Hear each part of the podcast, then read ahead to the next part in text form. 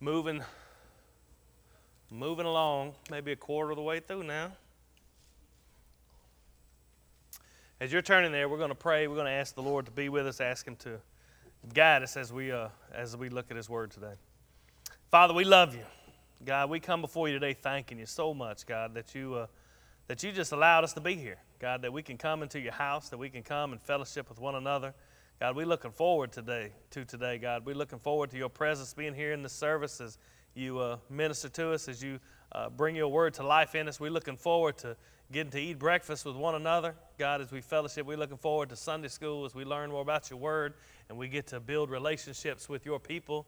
God, we're looking forward to the 1030 service where we're going to come and we're going to worship you, God, with all our heart. And God, we're looking forward to your word being preached again in that service. As Brother Eddie comes and brings the word, we're, we're looking forward to that. We're even looking forward already to tonight. We're just so excited today about uh, spending the day in your presence, spending the day with your people, God.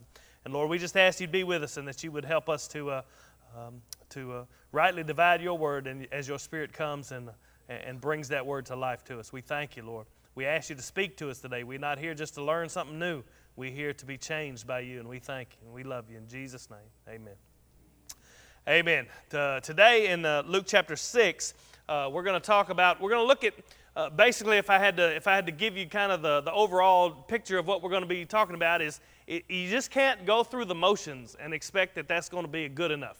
You can't just go through the motions and think that that's good enough. A lot of us have a tendency to, uh, in all walks of life, in all, in all the all different way, things in life, whether it's work or, or fun or family or, or, or whatever, you know, when you, you, just go through the motions and you really your heart's not really in it, you're just going through the ritual, you're just going through the deal, going through the motions.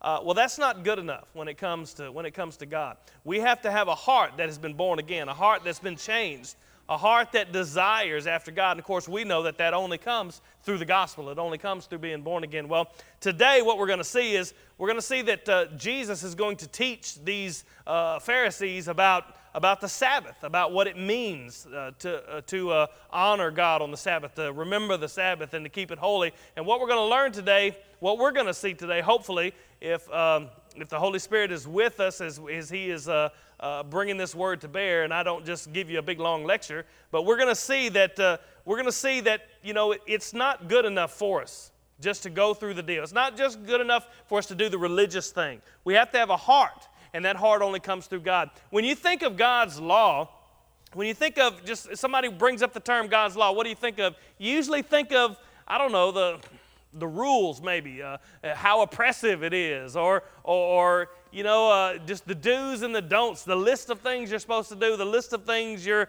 you're not supposed to do. How many of you, I mean, be honest, how many of you have ever heard this sentence uttered when you were a kid? As long as you live in my house, you're gonna, you know, you could probably finish that sentence. As long as you live in my house, you're going to abide by my rules. I'm sure all of y'all have heard that at one time or another. And when you were a kid, when you're a teenager, usually you're thinking, you know, my parents just don't understand. They, they're just trying to keep me down. They just want me to follow their rules. They don't want me to have my life. They want to control me. They don't want me to have any fun. They don't want me to whatever. And then what happens is, of course, you all know this. You, you grow up and you, you get married and you have a family, and before too long, something comes out of your mouth that you never thought would come out of your mouth as long as you live in my house, you start saying the same thing. And then, you know, it dawns on you, and I'm sure y'all have had that, that sensation before. It dawns on, dawns on you that, you know, maybe my parents wasn't so dumb. Maybe they knew what they were talking about. You start to realize that the rules, the rules that uh, they set up, the rules that you follow, they're for your good. Therefore, they're to, to make sure you don't, if, as a teenager, make sure you don't mess up your life. Make sure you don't, uh, make sure that you're able to have a life and to be happy and all those things. Make sure that you stay out of danger and that you stay safe and all, all, those, all those things. Well, the same thing applies to God's law. A lot of times, if you're an unbeliever, I can, I can understand how an unbeliever would say, would think, you know, well, God's law is just oppressive and it's just trying to keep me down. It wants, wants me to follow His rules, and, you know, He's like a taskmaster up in the sky.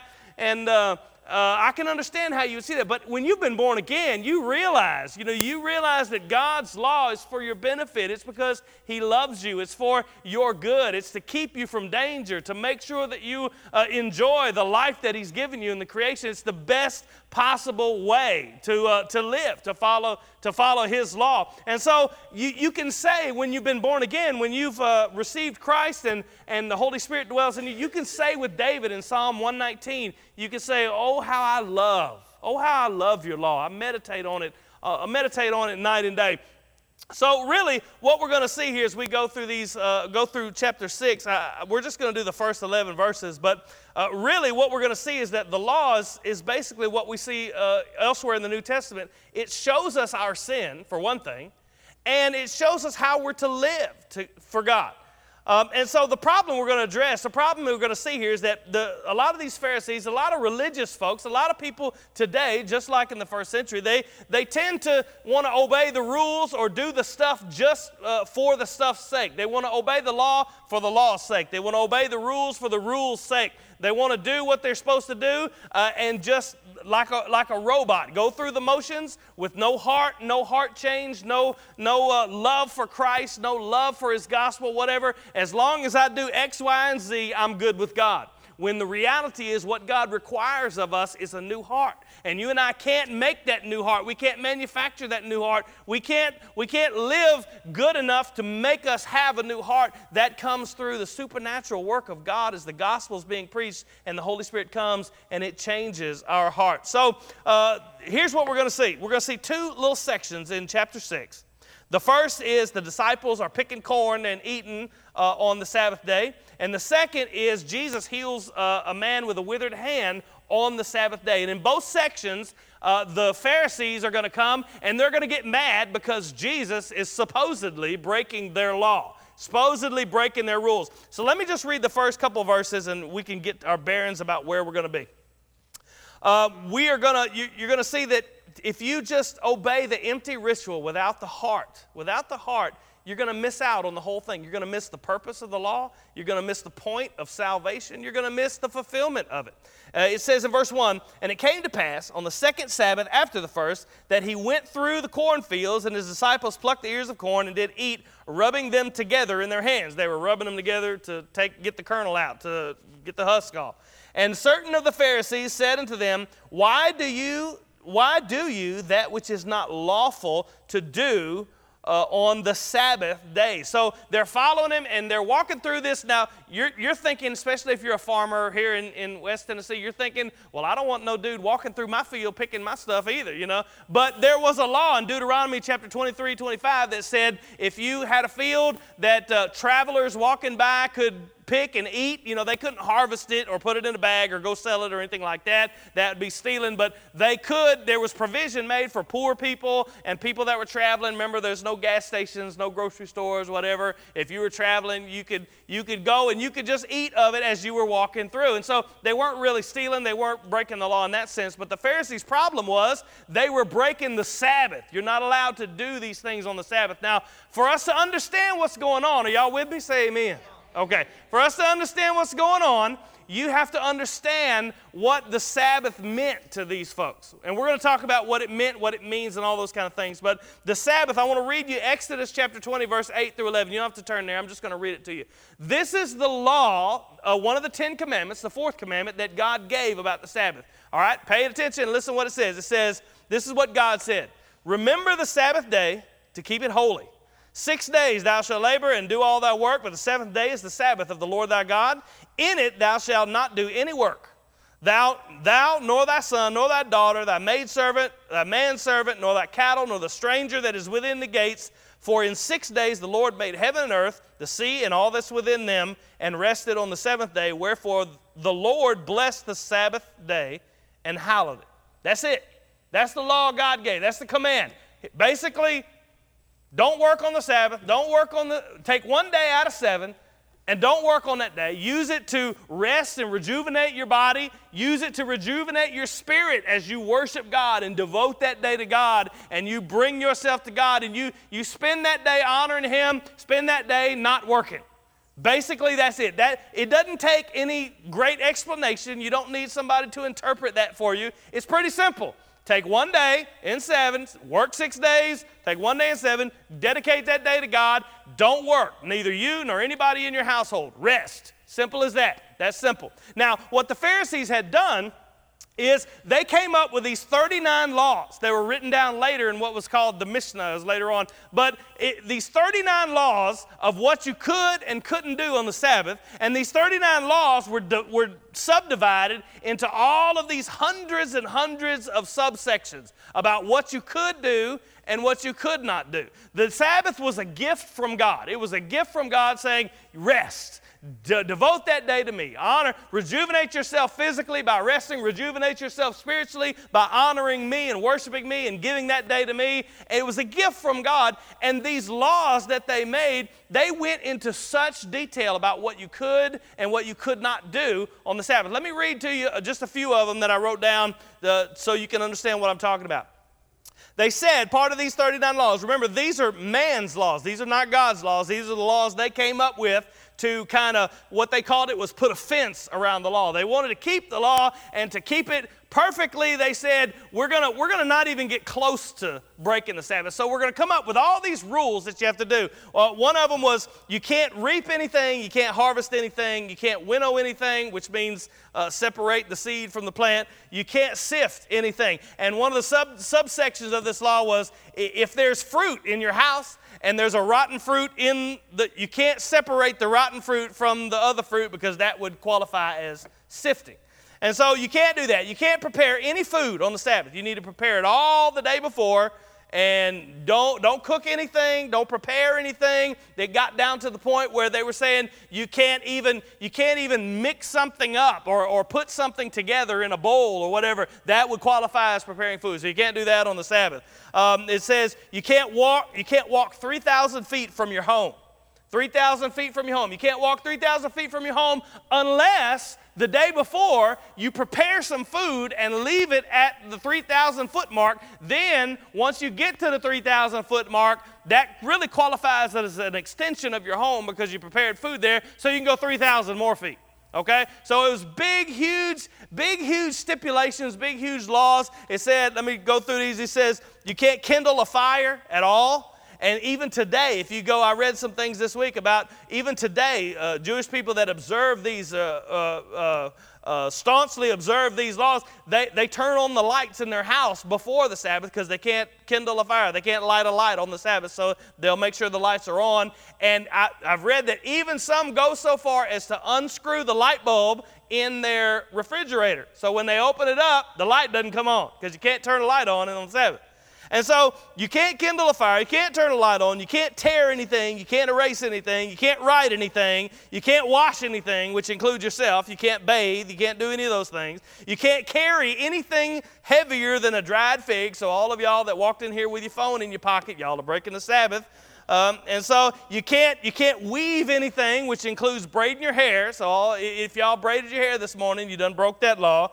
You can't. I mean, it got down so far. I can keep going, but it got down so far that it, you can't even climb a tree because you might break a twig. And if you separate a plant from its source, that really is considered reaping, and you can't do that on the Sabbath. So let me ask you a question. Did, do you think God meant all of that stuff when He said the command in Exodus chapter 20 to, uh, to remember the Sabbath day, keep it holy, honor me, and rest? No, he didn't mean all of those things. And by adding all of these laws, by adding all of these things, by adding all of these stipulations, what happened was the Sabbath didn't become a day of rest, it became a burden. It became more of a burden than you could possibly imagine. I mean, imagine today if all of that was actually God's laws. They're not, they're man's laws. And so imagine what it would be like I mean, you would be walking on eggshells all day long trying to make sure that you don't do what's not supposed to be done and you can't pick this up if it's there. They even had it down to where which hand you could use about doing different things and picking different things up, depending on what it was. It, you could only pick this up with your left hand, only pick this. I mean, there were hundreds of these laws, and the Sabbath became a burden it was never meant to be, it was a gift from God. It was meant to be a day of rest, a day of spiritual uh, rejuvenation as you uh, devoted that to God and you remembered it and kept it holy and worshiped God on the Sabbath. It was never meant to be the what they made it to be. In Mark chapter 2, which is a parallel of what we're going to read here, the disciples walking through the grain field, uh, in Mark chapter 2, it says, Jesus said, The man was not made for the Sabbath but the Sabbath was made for man. It was given to you as a gift. And so what happened was they had turned it in by putting all these man made laws, all these man made stipulations, all of these things. They had destroyed the purpose of the law. They had destroyed the purpose of God giving the Sabbath, which was, which was a gift from God for, for man's rest. And so the disciples are walking through this field. I hope you got all that and they are plucking these ears of corn they're plucking these kernels they, and they were uh, walking along they were going to you know to wherever they were going to preach the gospel to spread the kingdom following jesus and they were plucking these things and they were rubbing them in their hands and they were taking the seed out taking the kernels out and they were eating them and the pharisee says why are your disciples doing what's not lawful to do on the on the sabbath day? Now jesus could have said a lot of different things. He could have said they're not breaking the law. He could have said, Your laws really are just man made things that don't count anyway. He could have said a bunch of different things about what they were doing and what, you know, uh, uh, defending them about what they were doing, but he doesn't do that. He talks to them about the reason why they are trying to push their laws and trying to push their rituals and their works because they have not recognized who he is. You've seen that already over and over again in Luke. Remember, uh, up until this point in Luke, if you've been here with us, we've seen Jesus pretty much demonstrate his authority. He has authority to forgive sin. We saw that already in Luke. He has authority over the physical world, of over sickness and, and, and, ailments. He, he healed a lot of different people up until this point. He has authority over the spiritual world. He's casting out demons. He has all authority. Well, in this particular instance, we're going to see that he has the authority of God himself over the commands of God. He has authority to, uh, he has authority to uh, tell them what should and shouldn't be done on the Sabbath. And so he says to them in verse 3, he says, And Jesus answered them. Now, if it was me, I would have said, Man, shut up. Your laws are dumb. You, I mean, you, you've made this thing all, man. That's not what Jesus does. He says to them, Have you not read so much as this, what David did when he himself was hungry?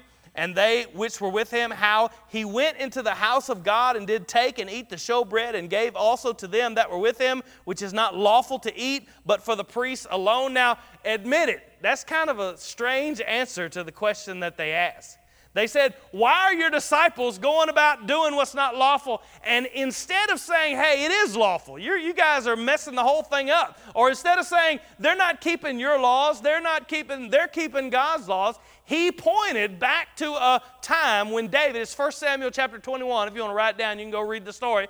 David was God's anointed king. God had anointed him king, but Saul was still living, and Saul was chasing after him, and he was running for his life, and he was hungry, he was desperate. He came to this place called Nob, the house of Abiathar, and he talked to this priest named Ahimelech, and he said, We're hungry, we need some food. And Ahimelech said, The only food we have here is this bread of the presence, this show bread, which was the symbol of God's presence, symbol of God's provision, and no one was allowed to eat it except the priest. Well, the priest there saw David's need, that God's anointed was in need, and that God's anointed needed this bread, and he gave it to him. And the Pharisees, here talking to Jesus, would have never said that David had sinned, would have never said that David was wrong. Why? Because they held David way up as the anointed of God. What they failed to realize was the true anointed of God was standing right here before them. The true king, the, the, the true David, the one whom David and the temple and all the Old Testament things pointed to, was standing right here. And basically, what he's saying by using this story, he's like, he was telling them, I am the one that has the authority. I am the true anointed. And so you can't come to me and say, oh, your disciples shouldn't be, shouldn't be uh, threshing grain and, and winnowing grain. And that's what they thought by, by rubbing in their hands, they were winnowing, and by putting it in their mouth, they were preparing a meal. They're saying, You're breaking all these laws. He was saying, I'm the one that made these laws. I'm the one that tells you what these laws subsist of. And he says that in verse 5. He drops a bombshell. In verse 5, he says, he tells this thing, he said, Have you not read about what David did about the priest alone? In verse 5, he says, And he said unto them, The Son of Man is Lord also of the Sabbath. Now, I cannot stress to you what a what a atomic bomb this was to them. For him to say, I am the Lord of the Sabbath, I am the one that tells you what should and shouldn't be done uh, on the Sabbath. I'm the one who is the fulfillment of the Sabbath. I'm the one who is the authority over the Sabbath. The Sabbath was a divine command, it was part of the Ten Commandments. It's still part of the Ten Commandments today. And so for him to say, I'm Lord over it, I'm Lord over the Sabbath meant, I mean, you couldn't take it any other way than I'm God. I am God. I am the Son of God I am eternal. I am the one who gave this command. I am the one with authority over this command. Now, these Pharisees that didn't recognize Christ as who he was, they looked at him and you can imagine just jaws dropping. How could you say something like this? How could you say the reality of it is that he is the fulfillment of that command. He is the authority over it and he explains it. He's basically telling the Pharisees, you don't have the right to tell my disciples, my people, what God means by the Sabbath. That's what they said, basically. We're the Pharisees, we're the religious guys, we're the ones that will tell you what God means. God means that you can't carry anything heavier than a dried fig, and you can't walk 3,000 feet, and you can't do this, and you can't do that, and make sure you do this, and make sure you don't do that. That's what they were doing. They were saying, We have the authority to tell you this. And Jesus said, No, you don't have that authority. I have that authority. I am the Son of Man. I am the Son of Man who is the Lord of the Sabbath. And of course, we know, especially through the rest of the New Testament, that Jesus is the fulfillment of that Sabbath. Understand, let me, let me I'll tell you what, let me show you. Flip over with me to Hebrews chapter 4 real quick, and I'll show you what I mean by saying Jesus is the fulfillment of the Sabbath. Hebrews chapter 4. I probably won't read, you can read the whole chapter some other time, but in Hebrews chapter 4, uh, in this, uh, the context is he's talking about the rest that the people of God entered into the promised land and all those things, and he compares that rest and the Sabbath rest to, uh, to who we are in Christ and the rest that we have. In verse 4, it says, I'm going to just read the first four verses. It says, Let us therefore fear. He had just got done telling about the people who entered rest or who could not enter rest because of their unbelief in the promised land. He says, Let us therefore fear, lest a promise being left to us of entering into his rest, any of you should seem to come short of it. For unto us was the gospel preached as well as to them, talking about those who entered the promised land in the days of Exodus. But the word preached did not profit them, being mixed with faith, not being mixed with faith in them that heard it. Now here's the thing. Verse 3 For we which have believed, believed in what do you think? What do you think the writer of Hebrews is talking about? It's talking about Christ. It's talking about believing in Christ. We who have believed do enter into rest. As he said, As I have sworn in my wrath, if they shall enter my rest, although the works were finished from the foundation of the earth. For he spoke in a certain place of the seventh day, which is what? The Sabbath. On this wise, and God did rest from the seventh day of all his works. We who have believed do enter that rest. Down, I'll skip down to verse 10. It says, For he that is entered into his rest, he also has ceased from his own works as God did from him. The rest he's talking about is resting in Christ. Jesus is the fulfillment of the Sabbath. He is the truth of the Sabbath. Now, make sure you understand what I'm saying. The principle, the Sabbath, the fourth commandment is still in the Ten Commandments. It hadn't been done away with. Jesus said, I didn't come to abolish the law, I came to fulfill the law. And so there, the principle of it, one day in seven dedicated to the Lord, is still valid for today. You can see it, I'll show it to you in just a moment. Jesus himself kept the Sabbath, he entered into the synagogue on the Sabbath. But the reality is that Jesus is our fulfillment of our rest. He said in Matthew chapter 11, verse 28, He said, You know, if you're burdened, and you're heavy laden and you, you have all these things, he says, You come to me and I'll give you rest. I'll give you rest. You, my burden's light. You know, uh, my yoke is easy. You will find rest for your soul. He is the fulfillment of that Sabbath. So understand what we're saying. We're not saying that hey, you, you don't have to you don't have to dedicate uh, uh, the day uh, Sunday, the Lord's Day, what the New Testament calls the Lord's Day, Sunday. Uh, you don't have to dedicate that day to the Lord. That's not what we're saying. We're saying our true rest, our true rest to what it always pointed to, is in Christ. It is in Christ that we cease from our works, so to speak. We're no longer working to, to keep God happy or to make God happy or to keep ourselves good enough to be. We're no longer fighting that battle. We're no longer going after that because Jesus has given us rest and we rest from that. But what the Pharisees were doing is what so many people do today. it wasn't about their heart. They could care less about their heart as long as they were going through the ritual. As long as they were going through the motions, it was good enough. You could see it. As long as you keep all of these laws that we've set up, all of these statutes that we've set up, that's good enough when the reality is that Jesus, over and again, we'll see it even in this chapter of Luke, he says, You know, you've heard it said, Thou shalt not commit adultery. He said, But I say to you that if you look at another with lust, you've committed adultery. You've heard it said, Thou shalt not commit murder, but I tell you, if, you, if you hate someone in your heart, you've committed murder. It's not about keeping the letter of the rule just to make God happy, it's about what's going on in your heart. It's not about the ritual. It's not about showing up just to be showing up because you're supposed to be here and Sunday is what we do and come to church is what we do. It's not about going through the ritual thinking, well, that's good enough for me. That's good enough for God. God wants your heart. God wants your heart dedicated to Him, and you can't work up to it. You can't work it in such a way where I can change my heart if I just do X, Y, and Z. You have to have a supernatural encounter with God through the gospel as the Holy Spirit comes and changes you from the old man into the new man. He, you have to have a supernatural encounter with God. It was about the heart. Just going through the motions is not good enough. Now, you've been here surely long enough to know that I don't mean, oh, well, once you're saved, you don't have to do anything and it's all good. What I'm saying, what I've always say, what we always say here is that when your heart is changed, everything else will take care of itself. You will begin to walk after God. You will begin to follow after His law. You will begin to chase after Him and to love Him and to want to be with Him and want to fellowship with His people and want to invest yourself in the lives of, of the brethren. You will do all of those things, but it's a work that has to be done from the inside out. It can't be done from the outside in. You can't do it just by keeping the ritual and thinking that everything is fine.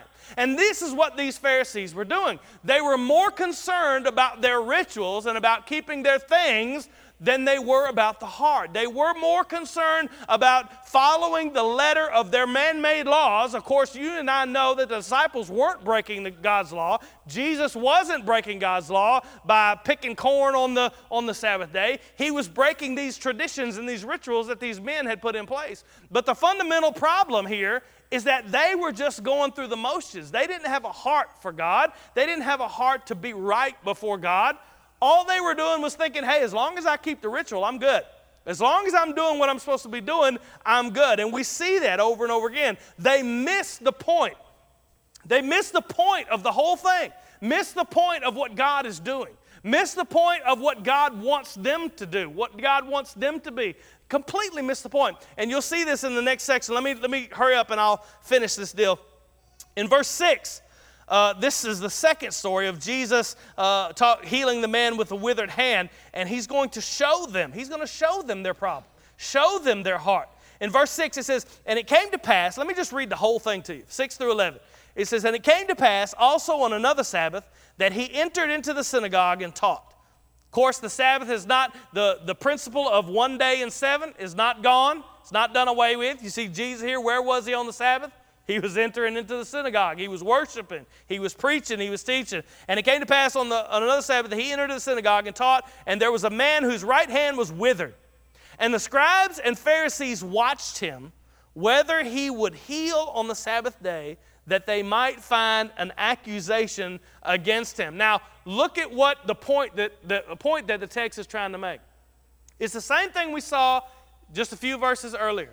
They are more concerned about their rituals, about their little, little man-made law, about their thing. That was one of the laws, by the way. You can't, you can't administer any kind of medicine or any kind of healing or any kind of, you know, if you were a doctor, you could not do any doctrine on the Sabbath or anything like that. And so they were, instead of seeing a man in need, a brother in need, a neighbor in need in their synagogue, in their place of worship, instead of going to him to help him, to minister to him, to, to empathize with him, to sympathize with him, to come and to, to come alongside him and to aid him and to whatever, encourage him, exhort him, instead of to do any of those things with this hurting man that walked into their, walked into their place of worship, the only thing they were focused on was seeing a man in need and seeing Jesus and saying, you know, I, th- I know he's a healer. Let's see if he heals this guy so we can catch him. so we can catch him breaking our law. Do you see what they were doing? They were more concerned about their own ritual, about their own little statute, that they were actually breaking God's law. What's God's law? Jesus told us that God's law is summed up completely and totally on this the law and the prophets hang was two things love the Lord your God with all your heart, mind, soul, and strength, and it said, love your neighbor as yourself. Now, if these, these guys in this synagogue were actually uh, had a heart for God's law, had a heart to follow God, had this heart that was devoted and desired Him and, and wanted to be like Him, what would they have done? When this hurting, broken man walked into there, you know, he wasn't at the point of death. He had a, a withered hand. He, you know, he, he was messed up in his hand. What would they have done? They would have loved their neighbor as their self. They would have loved. That's, a, that's from Leviticus chapter 19. So that's not a new thing Jesus brought on the scene. That's something he was quoting from the Old Testament. That was something God had given them. So instead of loving their neighbor as their self, they chose to follow and to seek after the keeping of their rituals and their religious things that they had made up, and they chose to try to catch Jesus if he, he was going to heal. And what does Jesus do? Of course, you know good and well what he's going to do. He knew their thoughts in verse 8. And he said to the man which had the withered hand, Rise up and stand forth in the midst. He says, Come here for a minute, dude. Uh, he probably didn't use them words, but he says, Come here and stand up. And he brings this guy up in front of all of them. I mean, he, sta- he doesn't heal him in the back corner. He doesn't sneak around so they all watch me, so all right, be healed. You know, he doesn't do anything like that. He brings him right up to the front, and then it says, I love this. He says, and and and he rose and stood forth. Then Jesus said unto them, I will ask you one thing. Is it lawful on the Sabbath days to do good or to do evil, to save life or destroy it. And I love this next part. He says, and looking round about them, he, took he paused for a minute, looking at it.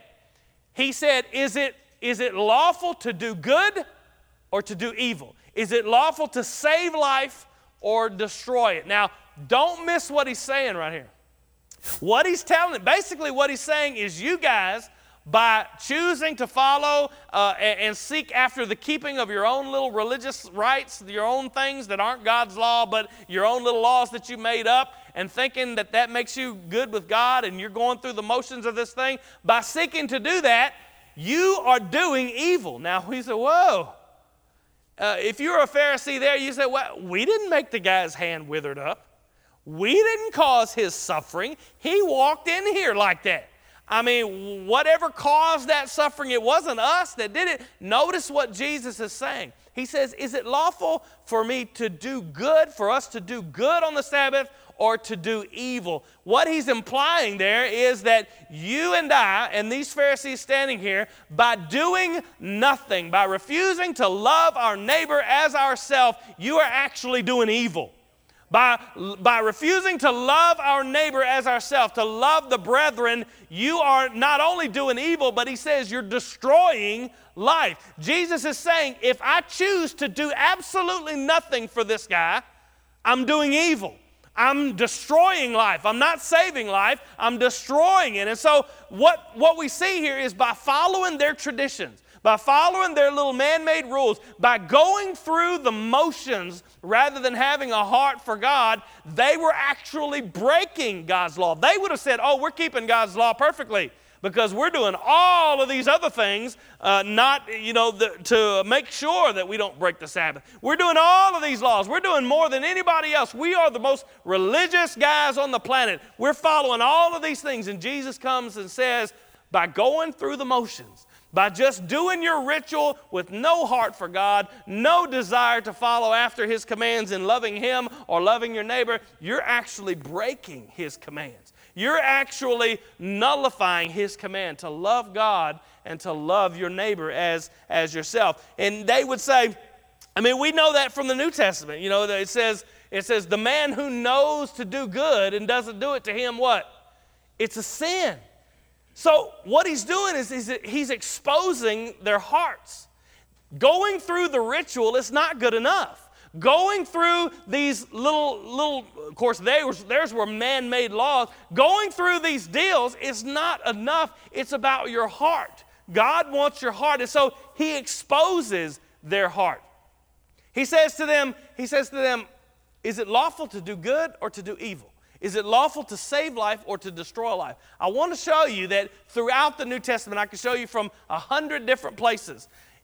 Indifference is the same as doing evil against your brother. When you're indifferent to the fellowship of believers, when you're indifferent to the hurting and suffering of other people, uh, that's the same as doing evil. Let me read you a verse just in case, because some of y'all are like, I don't think that's so. In verse in 1 John, I'll just read this to you. 1 John chapter 3, verse 17, it says, But whoso hath this world's good, and seeth his brother have need, and shutteth, shutteth up his bowels of compassion from him, how dwelleth the love of God in him? That's in 1 John chapter 3, verse 17. To do nothing is the same as destroying life, is the same as evil. Now, they were more concerned about just going through the motions. You know, I don't have to get, I don't have to do all of that. I don't have to go into those things. As long as I'm just keeping my rituals, as long as I'm keeping, going through the motions of this thing, I'm good enough. And that exposes the heart. And last verses we'll read. He says, verse 10 said, looking around about them, he said to the man, Stretch forth thy hand. He did so, and his hand was restored, whole as the other. He healed him. And what did that do? It exposed the hearts of those Pharisees. You're evil. That's what basically what he was saying. You're, you've chosen to destroy life. You've chosen to do evil on the Sabbath rather than to do good. And what happens when your heart's exposed? One of two things is always going to happen.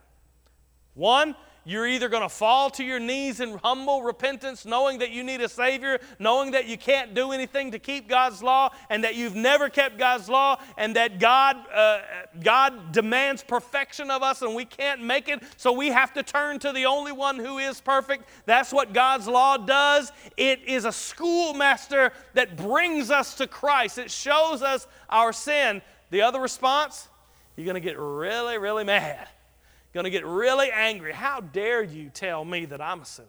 How dare you tell me that I'm not doing right? Who are you? I've seen you do some things that, that aren't right, so you really don't have no right to judge me at all. You've surely heard the clarion cry of the world today when they say that. But he says, this is how they respond. Verse 11 Their hearts have been exposed, and they were filled with what? Madness, and communed one with another what they might do to Jesus. From this point, you see a, a concerted effort in Luke for these Pharisees to get together. We're going to get rid of this guy. We're going to get rid of him, and it doesn't matter what we got to do. And of course, you know the story. They end up uh, turning him over to the Romans and being crucified, which was part of God's plan for the salvation of the world. But I want you to see something. Their hearts were exposed, they were going through the rituals. Their ritual was you can't do this, you can't do that, you can't do this, you can't do that on the Sabbath, you can't, you know, you can't lift this, and you can't walk that many feet, and you can't do a. That was their thing. That's what pleased God, so they thought. And Jesus brings them forward. He said, Look, first of all, you missed the fulfillment. I am the fulfillment. The Son of Man is Lord of the Sabbath. They've missed completely what the Sabbath pointed to, the rest that we have in Christ Jesus. And the second thing that they did was they failed to understand that God's law doesn't just say, don't do that, it tells us what we should and must do. Jesus was like, is it, is it right to, to, to do good or to do evil on the Sabbath? You and I need to understand it, God's law is not about just don't do the bad. God's law is you must always do the good. It's not just about stay away from this bad, it's about you must be doing what is right at all times, every time. And I don't know about you, but that puts me in a bad position because how many of us have always done what was absolutely right at all the, all the time? And what that does is exposes the reality of your heart. Are we just going through the motions? Do we have our own little rituals that we've started, that, you know, our own little religious thing that we've put together? And as long as I keep my life really religious with my little rituals and things that are going on, I, am going to be fine. When the reality is now Christ comes and exposes our heart and he shows us the sin. That's what the law of God does, it shows us our sin. That's bad news. It's bad news for all of us. It's bad news for all of us who've sinned, but there is good news. And that good news is that Jesus, the Son of Man, even is Lord of the Sabbath. He is the fulfillment. There is a true rest that you and I can have. There's a true rest, a Sabbath rest, a perfect rest that we can have in Christ Jesus. He is the fulfillment of it. When we step into Christ, when we are born again by the Spirit of God, we have a rest that no one can understand, other than those who've been born again. We have a rest from our works in such a way that we don't have to perform in order for God to love us. And that's, un, that's a crazy kind of love that we really don't understand because everywhere else in our life we have to perform for someone to love us. We have to perform. We have to do this in order to receive these accolades or to receive this goodness or to receive this love from whoever, the people around us. That's not the way it is with God. With God, that love is given freely in Christ Jesus, and the heart that is changed inside of us is the heart that desires to perform, that desires to follow after God. It cannot work. Listen to me, it cannot work from the outside in. There is no way to make your heart right before God by working from the outside in. You can't change your behavior, you can't change your rituals, you can't change your works good enough to change the inside of who you are. And that's what God is focused on the inside of who you are. He wants to change your heart. And once that heart is changed, everything else will take care of itself. If you and I do wrong with the changed heart, God will surely come as a good father and a good shepherd, and He will show us. And He will change us, and He will mold us. We call it being sanctified. He will sanctify you daily. He will change you. He will mold you and make you into who He wants you to be. But you and I can't get it mixed up and think that we have to fix this outside in order for the inside to be right with God. It works from the inside out. And so, the point of all of this, I think, for, for Christ Church, I believe, is that you can't go through the motions. You can't just go through the ritual and say, well, this is what I'm supposed to do. I'm supposed to, I'm supposed to go to church. I'm supposed to do this. I'm supposed to do that. And so I, and that is going to make you right with God. You have to have a change of heart. And the only way that happens is through a supernatural encounter with God as the gospel goes forth and you are born again by the Spirit of God. So today, understand some, some of you might be, you know, you might be working. You might be working hard trying to please God, and that's a good thing. It's a good thing to work hard. But if we're working from the outside in, thinking that it's making me righteous, thinking that it's making me good, if we've developed this whole system of this is what I do and this is what I'm supposed to do, and you've skipped first base, which is having your heart made over, becoming a new creature in Christ Jesus, understand it will never, it will never, it will never lead to salvation. It will never lead to God being pleased with you. It will never lead, it will never lead to being accepted by God. The only way that we can be accepted is through Christ Jesus. There is a rest for you today, a rest from your labors, and that rest is in Christ. Turn to Him, repent of your sin, and trust in Him. And he said he would change you, he would save you. Everyone who calls upon the name of the Lord will be saved. Let's pray. Father, we love you. Thank you, Lord, for your word. Thank you for